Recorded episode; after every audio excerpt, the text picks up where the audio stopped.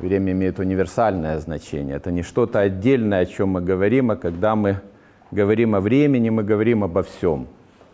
Мы говорим о судьбах, о наших возможностях, о смыслах, о наполненности нашей жизни и о ее пустоте, о том, что исчезает бесследно. Это тоже едва ли не самый суровый и важный урок времени. Исчезнуть или остаться. Э, что ж, э, к нашей беседе я предлагаю привлечь одного замечательного, мудрого собеседника, древнеримского философа, одного из выдающихся стоиков, Сенеку. У Сенеки можно немало найти интересного сказанного времени. Мы воспользуемся только одним небольшим текстом. Это э, первое письмо из э, знаменитой, без преувеличения, знаменитой книги э, Сенеки «Нравственные письма к Луцилию». Это один из самых обширных, может быть, и самый обширный и знаменитый текст позднего стоицизма, а значит и стоицизма вообще, потому что от древней и средней стои остались только фрагменты ни одного цельного сочинения. Единственное цельное это как раз вот поздние стоики. Этих писем больше ста в этой книге. Вот первое письмо, оно как раз и о времени. И мы вот, попробуем в этой беседе э, с Синекой что-то для себя о времени открыть, уточнить, лучше понять. Я решил еще немножко не столько усложнить нашу задачу, сколько сделать ее интересной. Может быть, вам э, подарить еще новый опыт, позволить к новому опыту прикоснуться. Я думаю, что это всегда полезно для человека, какой-то новый содержательный опыт испытать, но тем более для вас, для бизнеса, э, тем более всегда интересно что-то новое, какое-то измерение, какую-то новую возможность для себя открыть. Вот этим новым опытом будет э, особый способ чтения – Э, способ чтения, который, собственно, и практиковали в античности, и в целом в античности, в поздней античности. Практиковали не только стойки, но и другие философские школы, э, платоники, эпикурейцы. И вот этот способ прочтения, э, ну, как бы в переводе можно назвать его так, духовное упражнение – не совсем как бы вот дачное выражение, но другого лучшего, наверное, по-русски не найдешь. И э, опять же у вас есть структура духовного упражнения, то есть то, как мы прочитываем текст в режиме духовного упражнения. И вот здесь э, сразу требуется несколько важных уточнений. Мы говорим, прочитываем текст – ну, в том-то вся и штука, что э, это не есть просто чтение. То есть мы привыкли читать вот текст, слова, их воспринимать, некие значимые смыслы. Мы как-то вот их распределяем в своих представлениях, впечатлениях. Э, но прочтение в режиме духовного упражнения предполагает полное изменение нашей читательской установки. И тем самым превращает чтение именно вот в это упражнение, то есть некую важную духовную практику, практику самих себя. Мы э, в режиме духовного упражнения не просто текст читаем, это только как бы сопровождающий процесс. А на самом деле мы заняты тем, что практикуем себя. Просто практикуем, мы себя преобразуем. Мы что-то в себе открываем. Мы каких-то себя достигаем. То есть это прочтение есть работа над собой. Вот то, что мы называем саморазвитием а, и разными другими словами. Вот именно так читали тексты, философские тексты в античности. Их не читали так, как читают сейчас. Поэтому, знаете, уже возникает э, большое взаимонепонимание между современными людьми и людьми античности. Что даже вот тексты могут быть одни и те же, но способ их восприятия, как уже сказанного ясно, он совершенно различный. Поэтому извлекаем, получаем, имеем результаты, мы и они совершенно разные. И вот давайте попробуем все-таки к этой аутентичности античного прочтения приблизиться. Я сейчас не буду погружаться э, в предысторию, так сказать, вот этого варианта.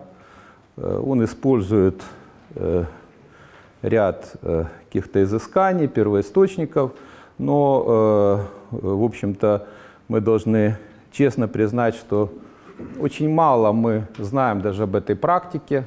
Это, в общем-то, вот некий сконструированный вариант стоического духовного упражнения.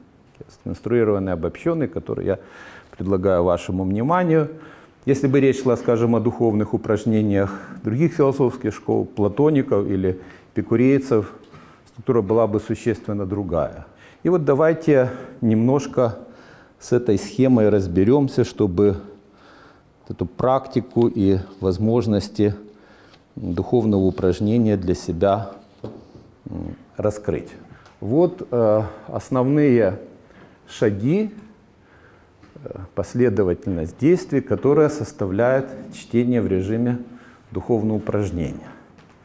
Первый шаг, я, э, конечно же, только очень схематично, очень бегло вас с этим ознакомлю, поскольку ну, тут слишком много нюансов, важных нюансов, но у нас нет на это времени, просто чтобы мы как бы, ну, увидели эту возможность, не более того. А, итак, первый шаг состоит, ну, по логике вещей понятно, в чем он может состоять. В том, чтобы найти значимый текст. То есть изначален, собственно, не текст. Изначален человек с его запросом. Изначален каждый из нас, который имеет свой запрос. Запрос, который возникает из внутренней личной перспективы каждого, запрос на решение какой-то значимой задачи собственного самоопределения. Вопрос о том, как быть в конечном счете, кем быть. Притча о Равине, который вот шел там куда-то в синагогу или куда-то, и вот э, встретил его э, солдат, стоявший на часах, и остановил его, естественно, вопросом, «Стой, кто ты, куда идешь?» Он ответил, потом говорит, «Ты знаешь, а ты как, ты каждый день здесь стоишь? Да, говорит, тут стоит на часах. Говорит, а сколько тебе платят за то, что ты здесь стоишь? Он говорит, ну вот э, одну серебряную монету в день. Говорит, ты знаешь, я тебе буду платить еще две серебряных монеты, если каждый раз, когда я буду здесь проходить, ты мне будешь ставить эти два вопроса. Кто ты и куда идешь? Вот э, это примерно тот исходный запрос, который нас обращает к поиску текста. То есть изначально первая стадия это наш запрос, то есть это вот нулевой, но самый важный, это исходный пункт. Сам человек, который имеет запрос, и под этот запрос находит текст, который, вероятно, может этот запрос удовлетворить. Вот это первая стадия, the thesis, поиск того текста, значимого текста, который, собственно, и станет основой для того, чтобы в чтении и постижении смыслов которого мы что-то приобрели для себя, мы приобрели себя в конечном счете. Что-то в себе приобрели, открыли, изменили. Кстати, Луцилий – это исторический персонаж, был действительно такой, в общем-то, молодой человек, весьма успешно там делавший карьеру и так далее – ну, а насколько сами эти письма ну, действительно ли писались, отсылались, или, ну, скорее всего, было и то, и другое. И стилизация, и развитие, ну, была, наверное, какая-то исходная переписка тоже была. Второй шаг – это а, чтение. Ну, естественно, у нас есть текст, мы его должны прочитать. Чтение по-гречески «акрасис». Но вот, э, видите, чтение, слушание и обсуждение. Как вы думаете, почему такая вот через флеш вот расшифровывается, что чтение – это не просто вот чтение, как вот мы читаем, да, чтение это слушание и обсуждение. Только маленькое уточнение. То есть действительно э, спецификой чтения в древности было то, что читали всегда вслух. То есть даже если человек читал текст сам наедине с собой, он его все равно слышал, он его прочитывал вслух. То есть всегда текст воспринимался ушами, ну, читая он, конечно, и зрительно видел, но даже сам для себя он его озвучивал. И действительно, вот эта практика чтения про себя, вот как мы сейчас читаем, взглядом, она появляется очень поздно, но, правда, вот, вот этот случай, это не сам Аврелий Августин, это его учитель Амвросий Медиаланский.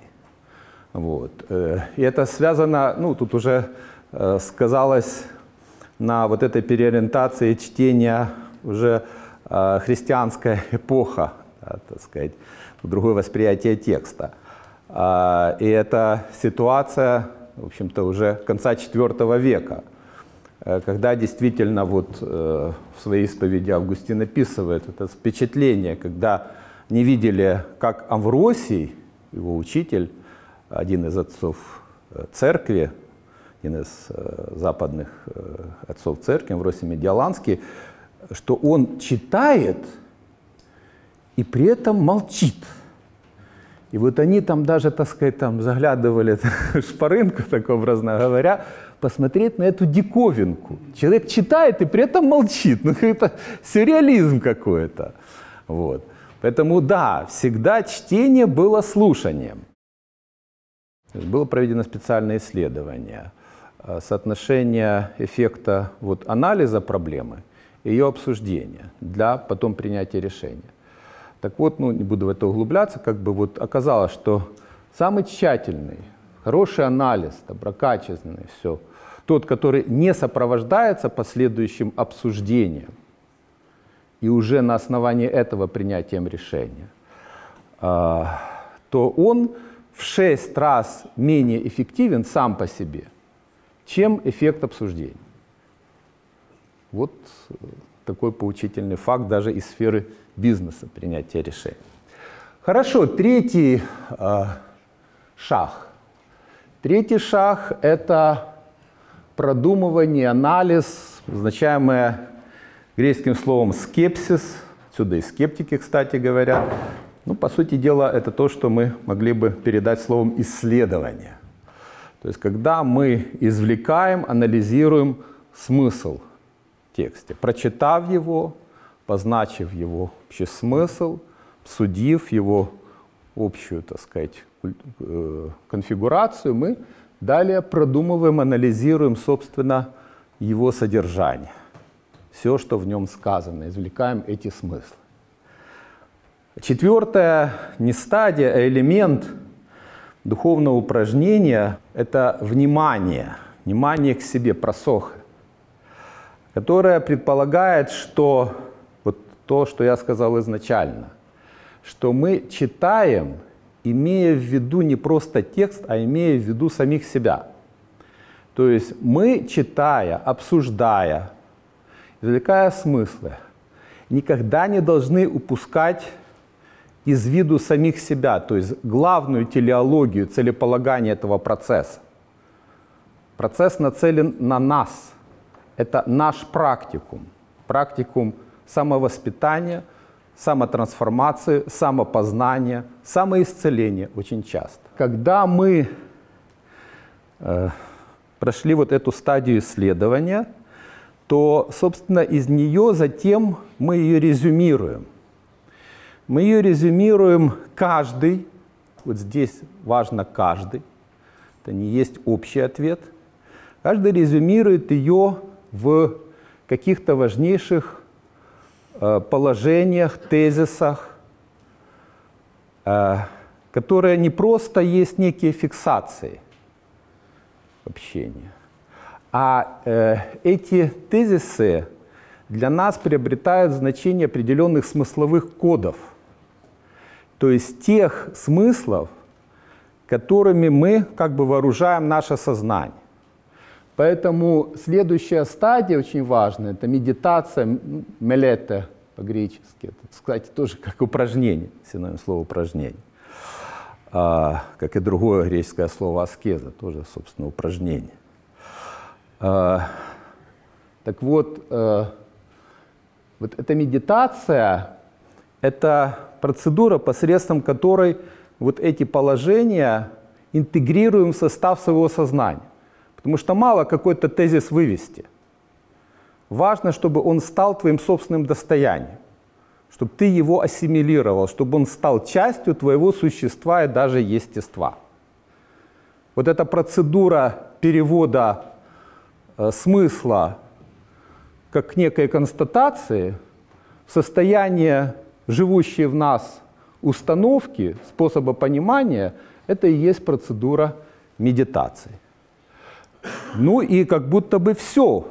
Смысл в нас, он есть, мы им оперируем, он сам становится способом нашего думания обо всем, о чем угодно. И казалось бы, все. Все, если мы остаемся в чисто интеллектуальной плоскости. Но ведь мы живые существа, мы осуществляем свою жизнь.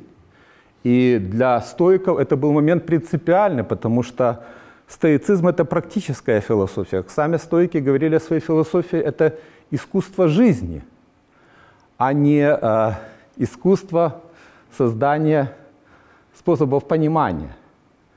Поэтому уже за пределами вот этой, собственно, непосредственно интеллектуальной работы разворачивается следующая большая стадия, называемая стадия использования, то есть уже когда вот эти императивы, которые интегрированы в нас, мы начинаем их применять, потому что, ну как бы, какие же они императивы, если мы их в жизни не используем, правильно?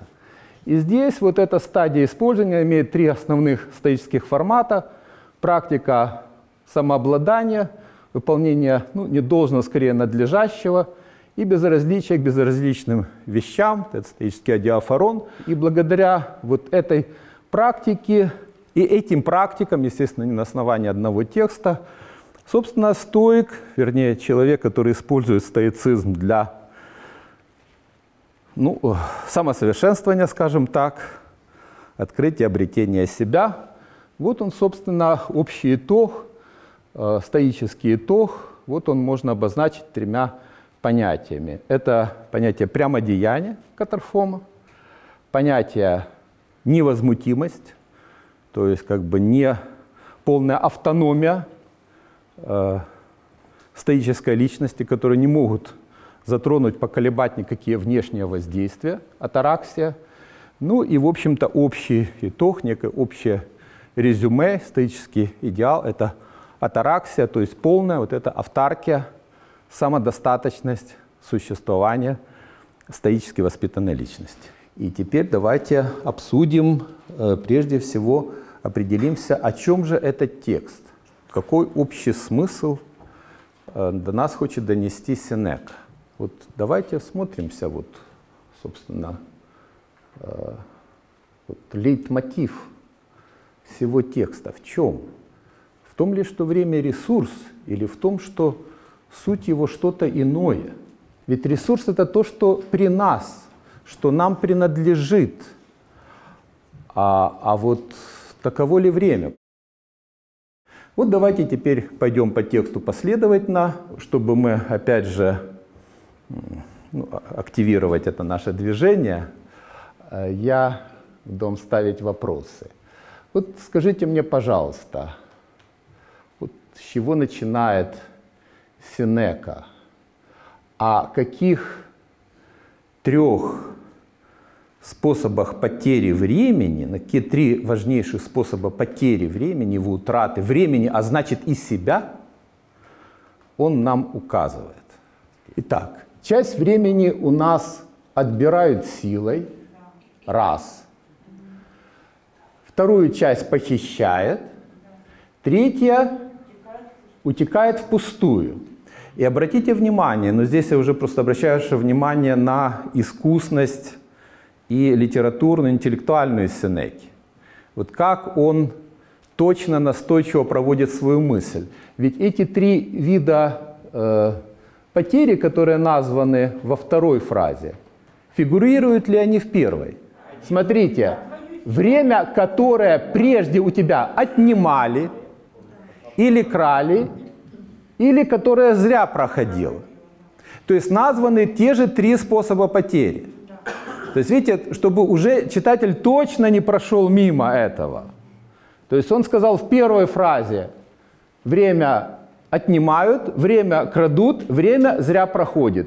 И во второй, говорит, убедись, что я пишу правду. То есть уже, так сказать, вколачивает вот этот смысловой гвоздь в голову читателя. Часть времени у нас отбирают силы, то есть не понял из первой фразы, пойми из второй. Часть похищают, часть утекает впустую. Но вот хочу обратить ваше внимание, посмотрите, тут ведь не случайно понятно, что это метафоры. Отнимают, крадут, зря проходят. Но метафоры важные, они указывают на характер потери.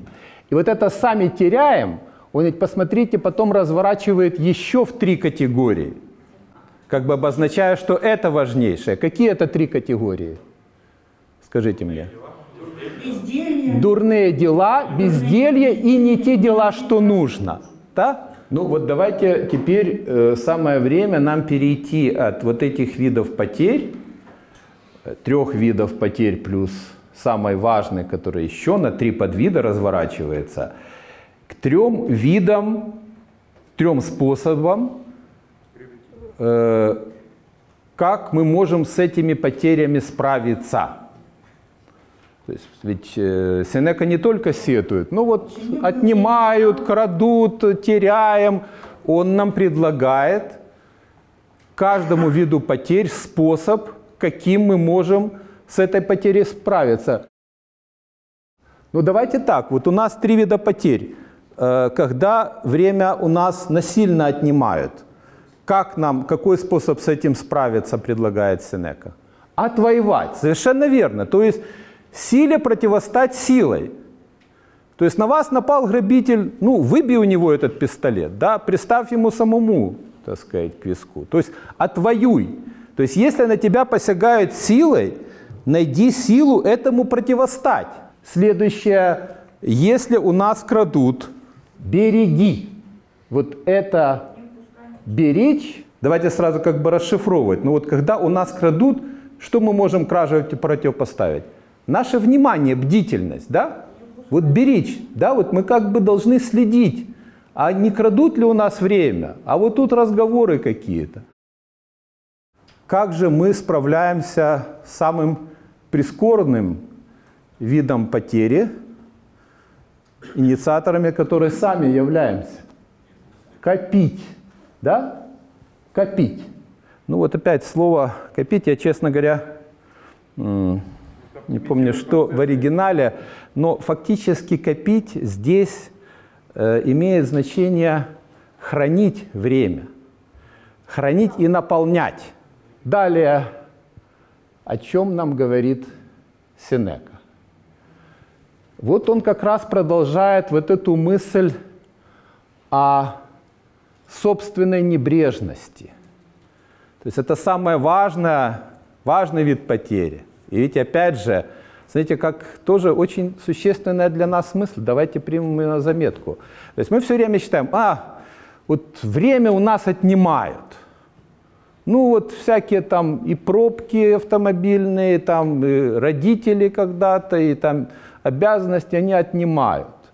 Крадут. Это основные потери. Нет, говорит Синек. Главные потери по нашей собственной небрежности – это главное не только по объему, но и самое позорное. Потому что если с отнимают, тут мы не всегда вольны справиться. Ну, есть жизненные обстоятельства, нужда, и человек от них не свободен.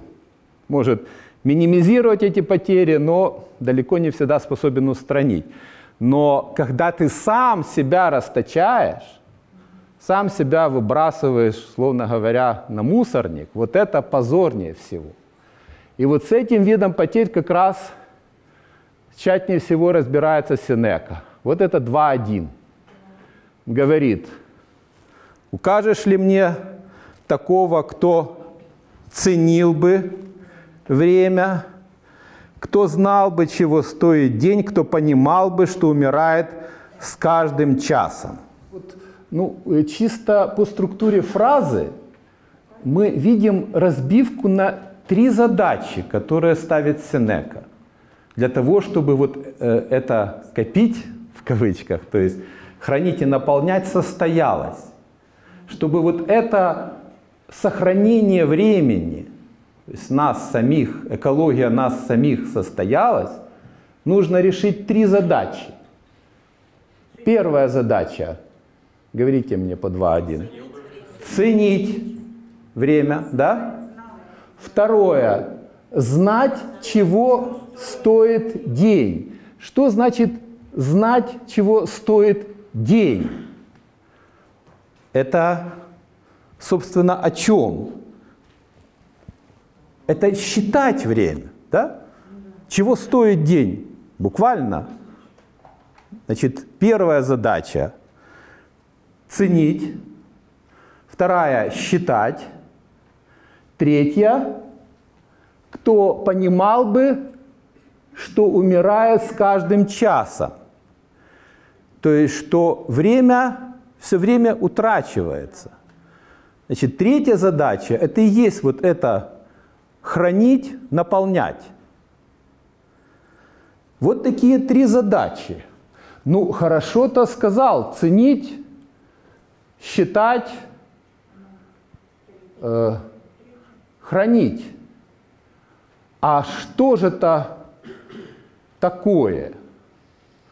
Ну, общий, опять же, мы видим, как бы общий принцип «не упускай ни часу», удержишь в руках сегодняшний день, больше будешь зависеть от завтрашнего. То есть владей временем. Вот общий принцип да, вот этого хранения, наполнения. Владей временем. Сделай время своей жизни своим. Оно и так твое. Ты и так есть время, но оно постоянно, как бы ты сам себя подводишь. Все время мир отнимает тебя у тебя самого. Поэтому э, действительно смертность наша и делает время столь драгоценным, столь бесконечно значимым. Ну и давайте теперь разберемся. Вот указал нам Синека три способа. Ценить, считать, хранить или наполнять. А, а вот э, давайте посмотрим к тексту. А, он нам опять же указал и общий регулятив, принцип. Да? Вот это владей, владей временем и владей каждым часом. А, но вот и мы будем владеть через эти три способа. Через нашу способность ценить, через нашу способность считать и через нашу способность наполнять. А вот теперь давайте посмотрим, Э, можем ли в этом тексте мы соотнести с этими тремя способами вот последующее рассуждение? Итак, ценить. Есть тут речь о том, что есть ценить. Вот, посмотрите, 3.3 мы читаем. «Смертные же глупы, Получив что-нибудь ничтожное, дешевое, наверняка легко возместимое, они позволяют предъявить себе счет. А вот те, кому уделили время, то есть фактически человек отдал часть себя, не считают себя должниками, хотя единственно времени и не возвратит даже знающий благодарность. Вот это, собственно, главная коллизия, связанная с тем, чтобы ценить время. Следующее вот интересная формула «считать». Вот как раз это очень близко к э, современным практикам оперирования со временем. Да, уж сколько вы, ну, ну ясно, что каждый бизнесмен не раз, не два проблемой тайм-менеджмента как-то заботился, курсы прослушал, книжки читал. И это вот о том, ресурс, ценнейший ресурс, как его посчитать, как его употребить. И здесь вроде бы считать. Так ли считает Сенека, чем там Кови, например, да? Или как-то по-другому, может быть, Сенека считает. И вот где здесь он говорит о том, как считать. Быть может, ты спросишь, как поступаю я, если смею тебя поучать вот во всем этом, во всех этих способах действительно сохранения, наполнения времени. Признаюсь чистосердечно, как расточитель тщательных в расчетах я знаю, сколько растратил. Вот чем вот эта формула счета тоже считает, отличается от э, ну, привычных нам методик тайм-менеджмента, где тоже время очень усердно считают. И вот я думаю, что если бы Сенеке предложили вот эти методики тайм-менеджмента, для него все это было бы растратами. Да? То есть это как раз не то, что... Вот он посчитать нужно то, что ты не растрачиваешь. Вот в чем различие. Фактически все, что нам предлагает, это растраты. Вот и он продолжает эту мысль. Не могу сказать, что не теряя ничего.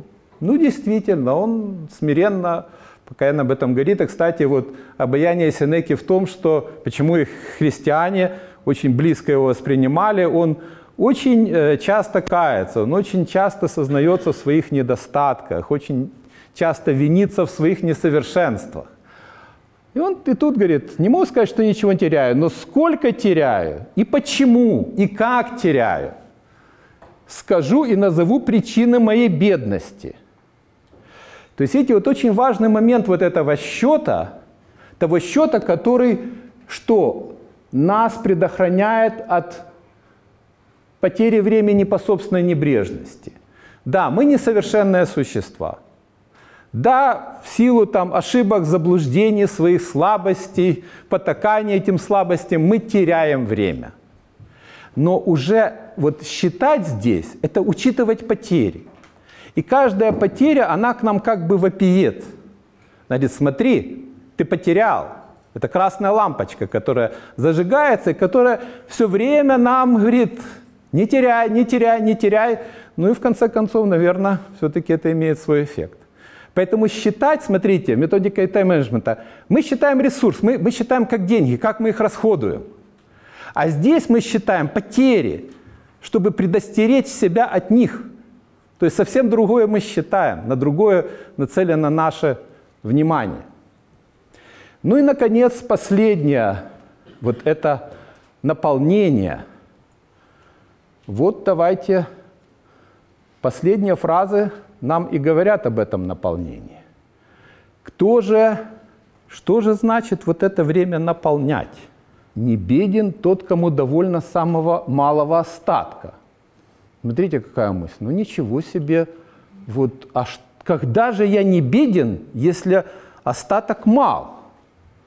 Что же за парадокс такой? То есть э, вот эта наполненность, она о чем говорит? Что время не количественное измерение. Вот не осталось жить два дня. Ну все, хана, так сказать, малый остаток. Но в эти два дня можно совершить столько, сколько другой человек может не совершить за 10 лет жизни. То есть, потому что вот, вот тот и становится не беден, кто умеет наполнить свое время. То есть прожить его не зря, с наибольшей интенсивностью, целенаправленностью, со смыслом с подлинностью себя самого. Вот тот не беден, даже когда количество времени немного. И вот у Марка Аврелия тоже мы прочтем подобные мысли, очень выразительные. Но, э, хотя это и так, но все-таки Сенека делает предостережение. Но ты уж лучше береги свое достояние сейчас.